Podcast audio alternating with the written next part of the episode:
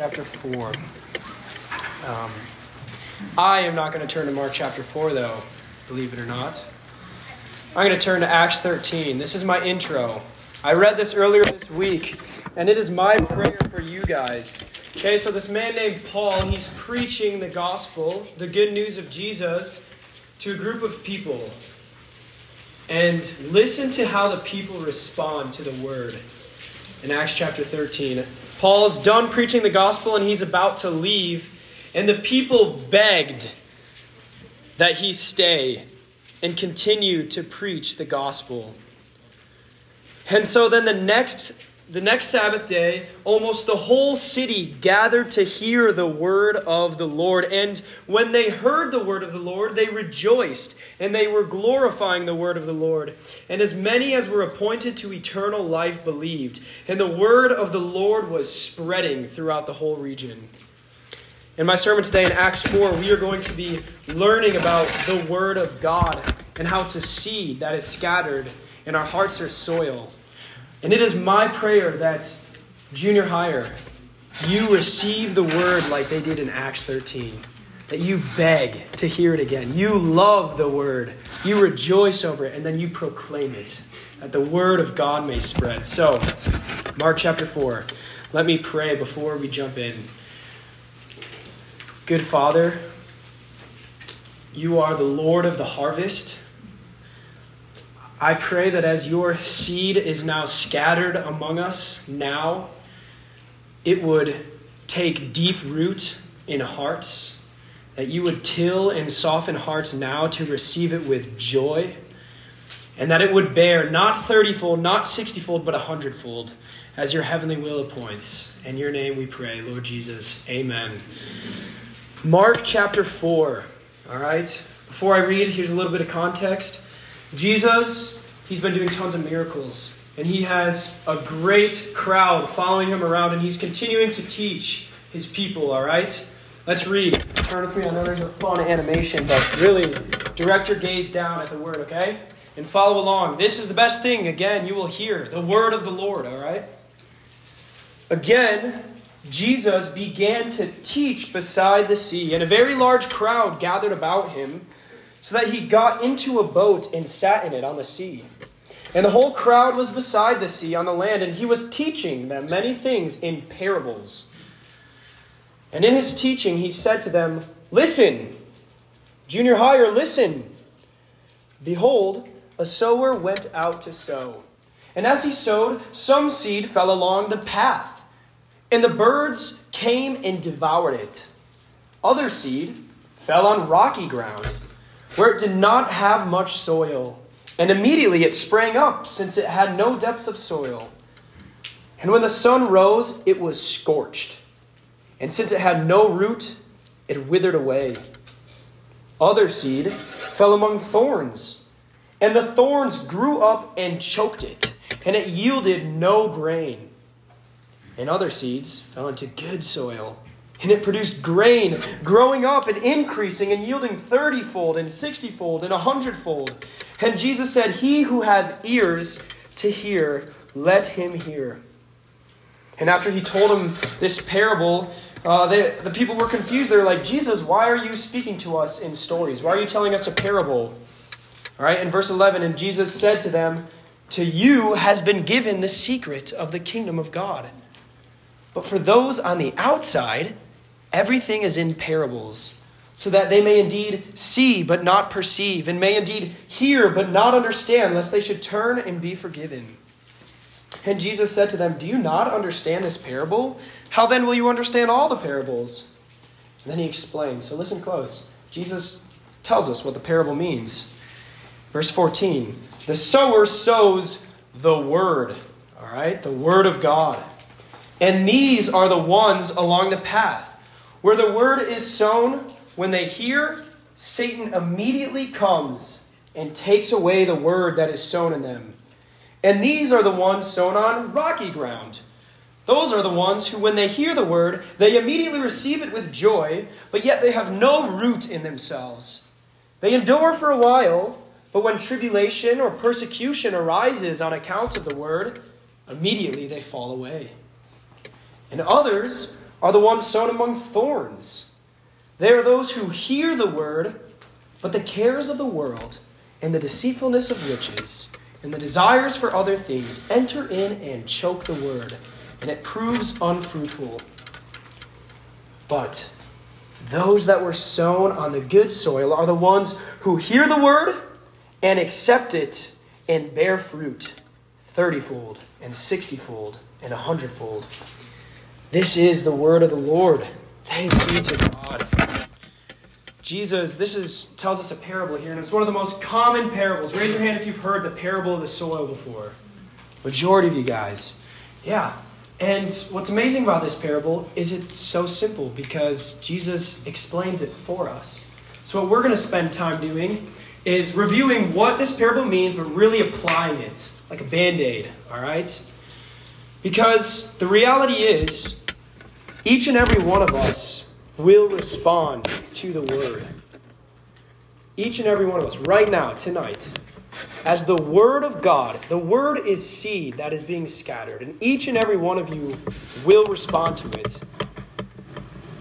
And Jesus gives us four ways in this parable that we respond, three of which lead to destruction and separation from God forever, because the way that leads to eternal fire is wide, and many enter through it. But one response to the Word leads to eternal life, the narrow gate. And so let's look at this parable all right? At the very beginning, there's big crowds, okay? Jesus has a huge, a lot of people following him. And among these people, all of them, there's many that respond to Jesus' teachings differently. All right?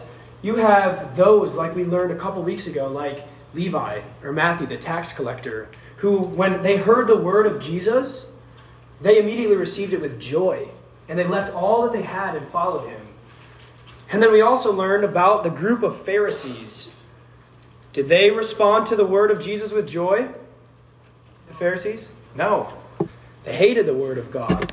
And so Jesus sees this huge crowd and he's telling them what I'm telling you now. Listen to the word and respond to it. You, you will. Believe it. Okay? And so, as we go through these soils, think what is my heart condition? How do I receive the word? Junior higher, when you get called out of the gym to come over to listen to the word of God preached, how do you respond? My, the title of my sermon is The Seed and the Soil. All right? The seed and the soil. You might want to write this down. It's super complicated. I have two points. Point number one, the seed. Point number two, the soil. All right? Point number one this seed. In this parable, Jesus tells us the story of this guy that's throwing seed, okay? He's scattering seed that lands on different kinds of soil. And Jesus tells us that the seed that is being scattered is the Word of God. Okay? The Scriptures. Jesus is teaching the Word of God. And, and the Word of God, hold up your Bibles. Let me see your Bibles real quick. The Word of God is alive and active, stronger than any, sharper than any two edged sword. Okay? The Word of God, that is the seed. And the Word of God is all about Jesus Christ. It is all about the good news of Jesus Christ, the gospel. All right, in kids' ministry, we have this awesome poster that walks us through what is the gospel. You hear this word a lot, but can you tell me what the gospel is? The gospel is the good news that one, I see it, Dane. Let's go. Crowns up. I want to see your crowns. God rules. Can you say God rules? God, God rules. He is the king. He's created everyone and everything, and He's created us in His own image. And He's created us with a purpose to love Him, to enjoy Him, and to worship Him. But the problem is, we have not loved God and enjoyed Him and worshiped Him as He has made us to do, which is called sin. Let me see some X's. Sin. Sin is when we disobey God and we love other things before Him and we break His commandments. And this, as Daniel said earlier, every one of us is guilty of sinning against God, the creator of everyone and everything. That does not sound like somebody you want to wrong, does it? And sin has consequences. Sin separates us from God. When Adam and Eve sinned in the garden, they were kicked out of the garden, separated from the presence of God. And he said the moment that they sinned, they deserve death. The wages of sin is death. Sin is a serious thing. And it's what's even scarier is we're all guilty of it. We all by it when we're born are by nature separated from God and we deserve death and separation from him forever in a place called hell. It's real. Well, you're like, Matthew, that's not good news. It's not good news, is it? Well, there, there's no good news without the bad news first, but there, here's the good news God did not leave us without hope. But God so loved the world that he gave his one and only Son, so that whoever, that includes you, believes in him should not perish but have eternal life. God rules, we sin, but God provided. He made a way. He sent his Son, Jesus Christ, who then gave. Jesus gave his life by dying on the cross and suffering the punishment that we deserve for our sin, so that anybody who believes in him doesn't have to face that punishment for their sin. Right? If sin means we're separated from God, guess what happened on the cross? Jesus cried out, My God, my God, why have you forsaken me? On the cross, Jesus, the Son of God, was separated from his Father, so that we who were separated from our Father could be brought back into relationship with him. The wages of sin is death. Jesus, who didn't deserve to die, died on the cross. And why did he die? To pay the penalty for our sin. That is the good news of the gospel. That is the word of God. That is the seed which is being scattered to you even right now. That is the seed. It is the Word of God. And so, junior higher, even as I'm describing the most glorious truth that you can be friends with God and enter eternal life with Him, is this just boring? Do you even want to listen? How are you going to receive the Word? Let's look at now point number two the soils. The soils. These are the different responses to the Word of God, to the gospel. And the first is this the path soil, or I will call it pathy soil. I don't know if that's a word, but it is now. Pathy soil, okay? Pathy soil. Jesus says, this heart condition, because that's what it is. Your soil is your heart, okay? How do you respond to the word? Is your heart a pathy soil when you hear the word of God in the gospel? The birds of the air, which Jesus says is Satan, in Ephesians 2, Satan is described as the prince of the power of the air. All right, he's the bird that comes, and when the word of God is preached, he immediately snatches it up. Right? And so, how do you know if you have a pathy soil heart? Well, it's the one who, he, who does not even hear the word. You have no love for the word. You don't understand it, and you don't want to understand it. You have no interest in thinking about the word. All you care about is other things. You, you despise the word and the gospel, and you you could care less as you hear about Christ and all that he did. Nothing, nothing. That's the heart condition. Some of you in here, maybe. Even as we're preaching the word now and the seed is, seed is scattered, are you going to listen? Or are you do you just journal in your notebooks and draw pictures of the rock? I've seen that before.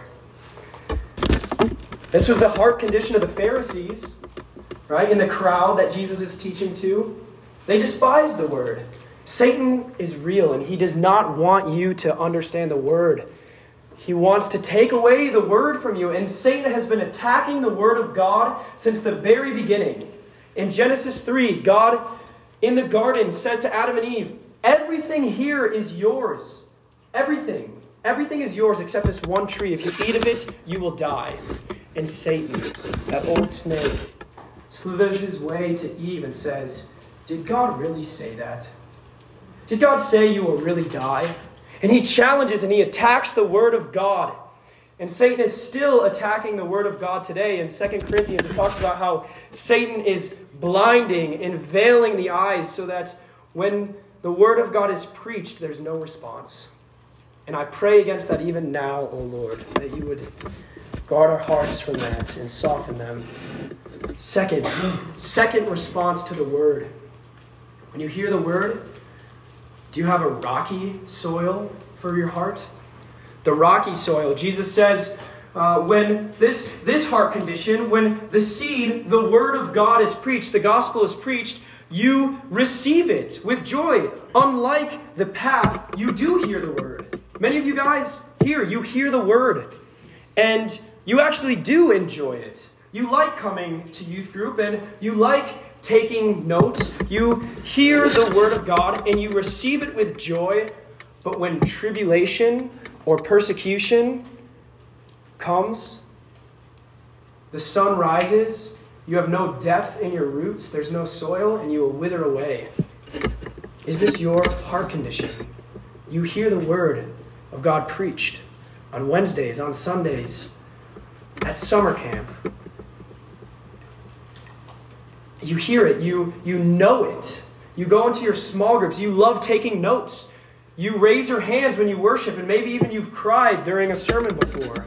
But yet, when you go back to school and people begin to find out that you're a Christian, you hide it and you throw it all away. When persecution and tribulation comes, it's the heart condition. Some of you in here surely was of Judas. Judas, a disciple of Jesus, right? He immediately received the word with joy. And he followed Jesus, just like all the other disciples. If you looked at Judas and you looked at the other disciples, you would never know that he would betray the Son of God for money. Right? But when persecution came, he withered away. Junior higher, do you have a rocky soil of a heart? How do you respond to the Word of God? Third is the thorny soil. Jesus describes this as when the Word of God, the seed is scattered. Just like the rocky soil, you hear the Word, and maybe you even obey it, right? There's some, some good things you do. You try to honor your mother and father. Uh, you don't watch certain things. You try not to swear, right? But yet, even though you hear the word, these thorns grow up and choke out, choke it out and kill it. And what are these thorns? Look at verse 20 again. Sorry, verse 17. And uh, 18. and others are the ones sown among thorns. They are those who hear the word, but the cares of the world, thorn, the deceitfulness of riches, thorn, and the desires for other things, thorn, enter in and choke out the word, and it proves unfruitful. Junior higher. I believe this is the heart condition of most of you guys in here. You hear the word, you try to obey it, you don't just despise it. but the cares of this world, which 1 John 2:15 says are passing away, capture your attention. And these are the things that you love, the things of this world, and they are choking you. Sports, video games, junior high relationships, riches, popularity, all of these things. He says these cares of the world are thorns that will choke out the word of God and bring you with it to destruction. Things that aren't inherently evil in and of themselves. Sports are not sin. If you play a sport, you're not sinning. If you play video games, you're not sinning. But the thing is this if, if sports and video games and the cares of this world are your ultimate goal and joy, right? All you think about, all you love, you know what you're doing? You're watering them. You're watering these thorns, which are growing up and choking out the word. the more you water these thorns, the more you look to the world and the cares of this world which are passing away and put your hope in them, the more these thorns, the, the taller that they are growing and the sharper they are forming, they will choke out what really matters your soul and the gospel and how you respond to it.